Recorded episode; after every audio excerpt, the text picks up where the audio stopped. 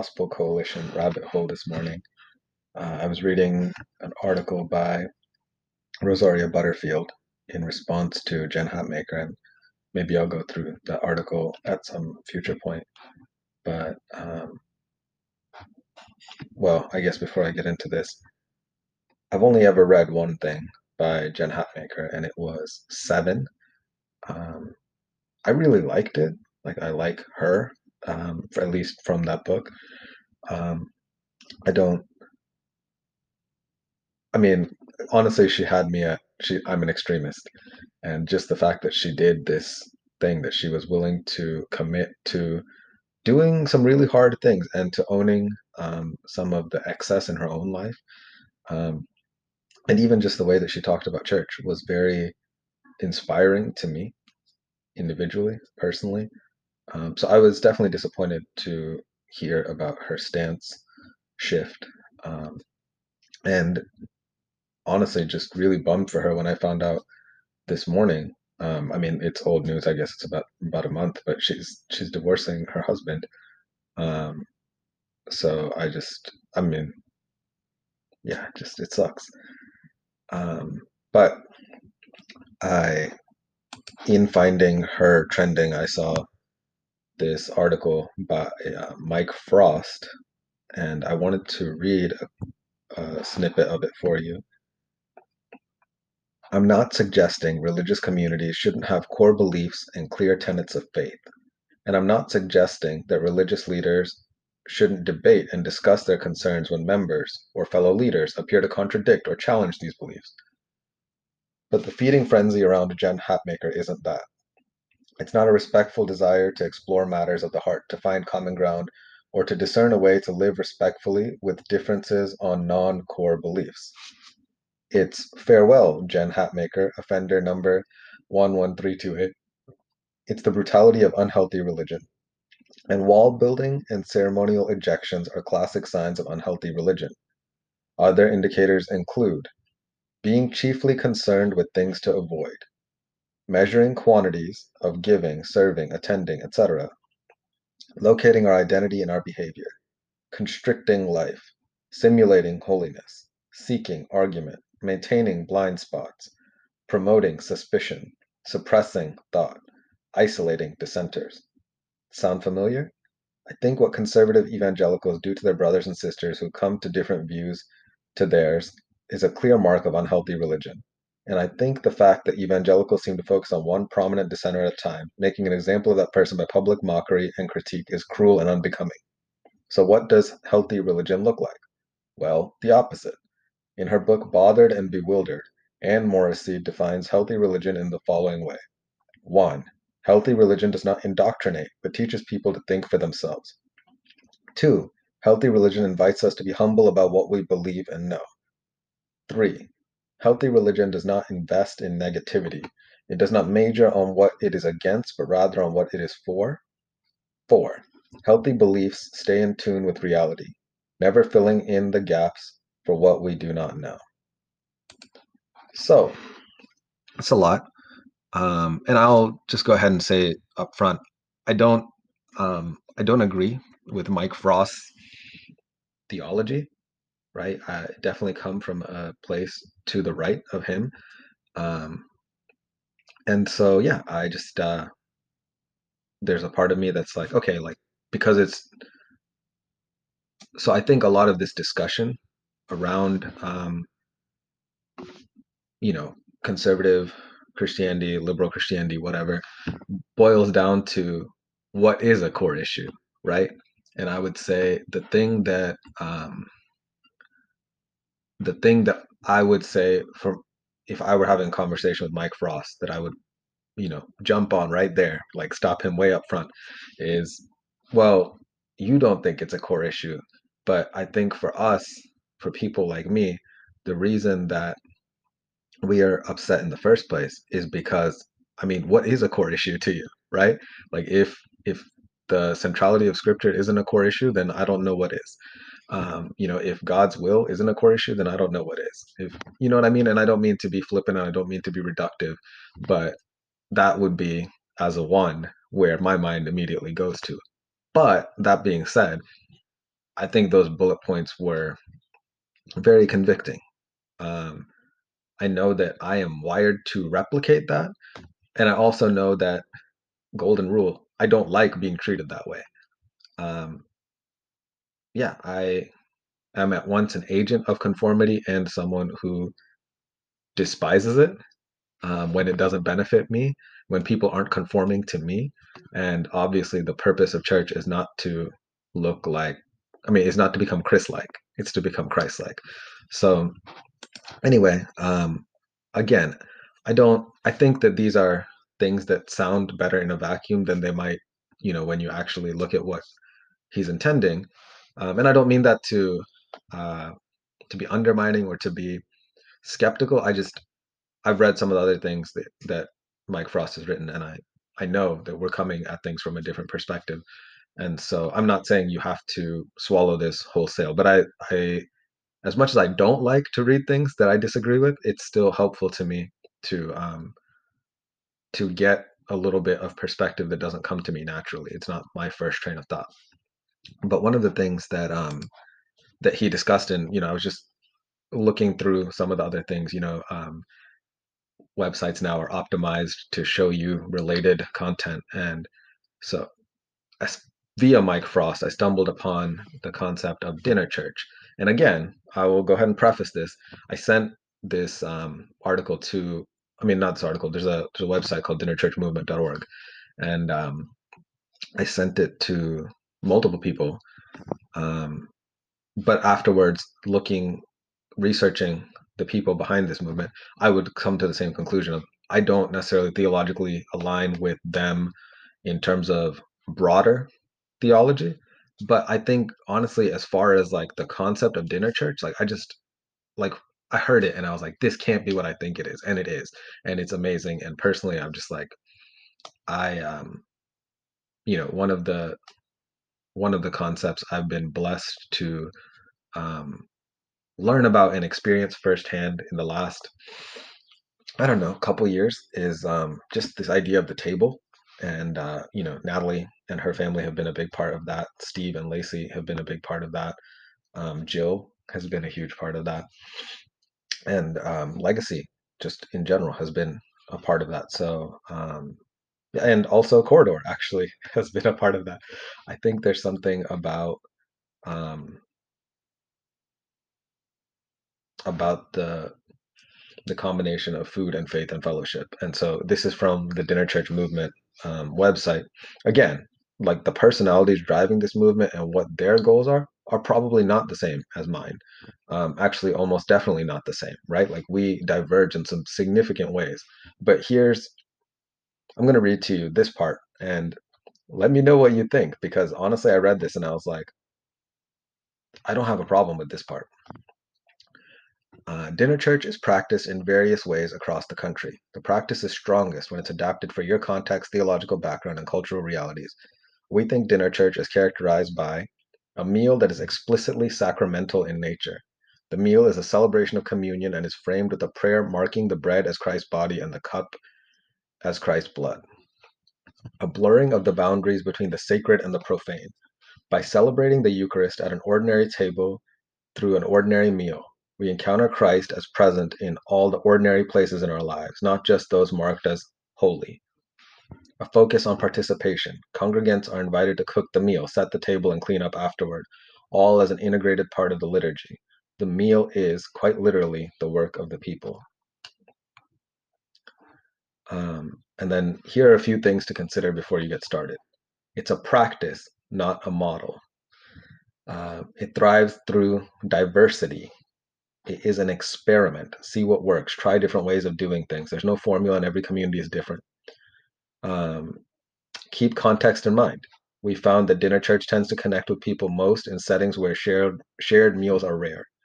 St. Lydia's was founded in New York City, where most apartments are too small for a dining room table, and many people are far from family. Dinner church became a powerful way to connect in a city that is anonymous and isolating. Everyone gets a job. Try rethinking the way you structure participation. With a few key volunteers who sign up in advance, many roles can be left open for newcomers to fill. For example, at St. Lydia's, a cook signed up in advance, and worship had a soft start. As congregants arrived, they were invited to help chop in the kitchen or set out silverware. These roles are handed out on the spot so that everyone had a job to do, not just a group of insiders. It's public, not private. One pitfall of dinner church is that it can easily veer toward a group of friends having dinner and away from a public service of worship in which the stranger is welcomed. To avoid this, explore ways to ensure the newcomer is always at the center of your gathering and your core congregation is prepared to welcome the stranger. It's for neighbors and strangers. Dinner Church can help us ask a question handed down to us by the Reverend Dr. James Forbes Who's not at the table? While dinner church can be an eye opening practice for an established group, its true revelation takes place when we entertain angels unaware in the form of the stranger. As Reverend Scott preached at St. Lydia's, how can we make sure this table is always filled with all the wrong people? There will be enough. Dinner church is a practice of hospitality. It forces us to remember that God has given us all we need. We do not need to count heads or take reservations. No matter who walks in the door, there will always be enough for everyone. So, anyway, um, I don't I don't have much to add to that. I just I've been part of the um, you know I think in a culture that can be at times very um, focused either individually or um, you know in in these tight clicky groups whether that's a family or a small group or you know whatever circle like a club right? Some kind of affinity group. Um, it's just really easy to first of all it's easy to have not have community in the first place right? Like i mean just to ignore it to put it on the back burner to say that you don't need it or you just don't have time for it or um, just that there aren't the right people right? The people that you have around you are not the people that you want. Um, and not to dismiss those things but i think the community is essential. On top of which i think um, sometimes our definition of community can be skewed by who are the people that we like and we're willing to put up with for you know um, and again like i get that. I'm not the peopliest of people. I um, am very snobby very picky but um, but i don't think jesus is. And if we are to resemble him then i think we have to die to ourselves in some very painful ways right? Like i don't think that we can be the church um, fully, effectively, really, wholly until we um, are willing to be like Jesus was, right? Like he he wasn't an excluder. He wasn't a um, yeah. He wasn't he wasn't looking for the right people. Like I just I think again of of who he went and who he called to be his disciples to follow him, right? Like these are the people when he's not here anymore who are going to continue on his ministry and his legacy. And one of the things that I've seen so often is um, there's this concept in sociology of, um, I don't think this is the right term, but it's like charismatic leadership, right? Like an organization is being led by the force of personality of an individual. And when that person is no longer around to fill that role, either they leave or they pass away or they, you know, have to retire or whatever, um, the other people around are not able to fill that vacuum. It's really just based on built on them, and nobody else can fill those shoes. And so it just kind of falls apart. Um, and that's what Jesus was risking, right? Because none of these disciples were ever going to be him, but he didn't pick people who were these like you know extraordinary accomplished people who came with their own followings and came with their own influence and came with their own resources and wealth and um, polish you know what i mean? Like it, i think it's so telling that paul was not one of the 12 he might be the most articulate out of all of the um, you know the people who were considered apostles. He was considered a peer of the apostles um, right? Like he wrote most of the i mean out of out of all of the people who wrote books of the Bible, he's written the most. And yet, Jesus didn't come straight to Tarshish and say, hey, follow me. Tarsus? Yes, I think I got that confused with Jonah. But um, yeah, not to say that he wouldn't have been welcome, but yeah, like Jesus came for a, not and but Jesus didn't also just come for for like one kind of person. He came for opposite kinds of people. Like James was even saying on Sunday there was a I mean on Saturday there was a um a tax collector and a zealot in his group. Those are mortal enemies. Um, right. They they literally play for opposite teams, and yet every time Jesus had dinner, they were at the table together with him. And there's something about that.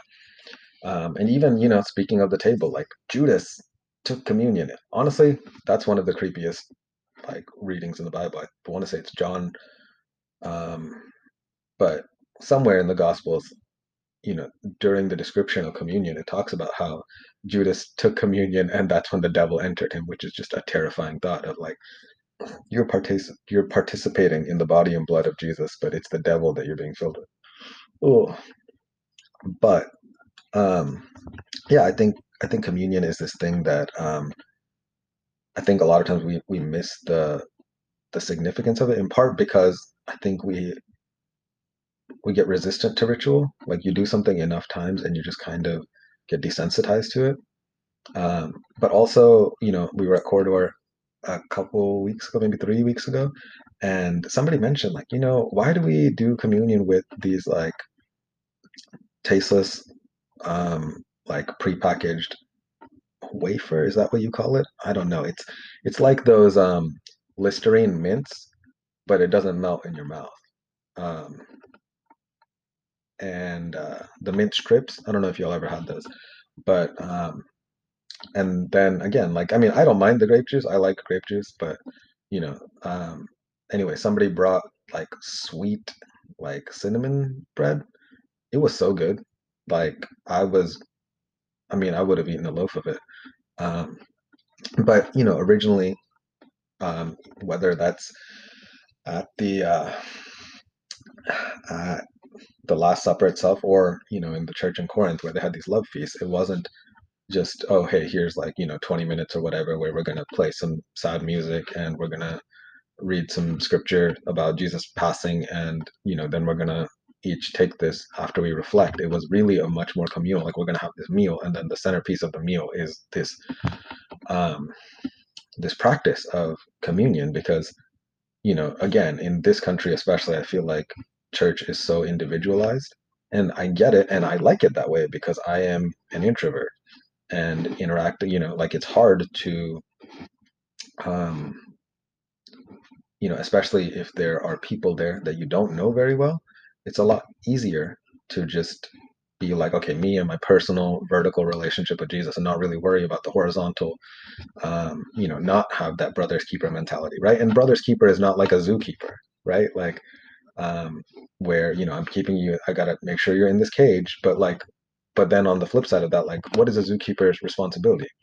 Is to keep the patrons of the zoo safe and to keep the animals in the zoo safe, right? Is to keep them fed, to make sure that um, you know the cages are clean and you know whatever. Like again, not to say that we're animals and not to say that we're zookeepers, but this idea of being a brother's keeper, right? Like what is a keeper? Um, someone who looks out for you and takes care of you. Like I don't, I don't think anybody would object to that um, if we are able to do this humbly and that's a learning process um, but yeah i i think that um, you know to go back to these marks of healthy religion.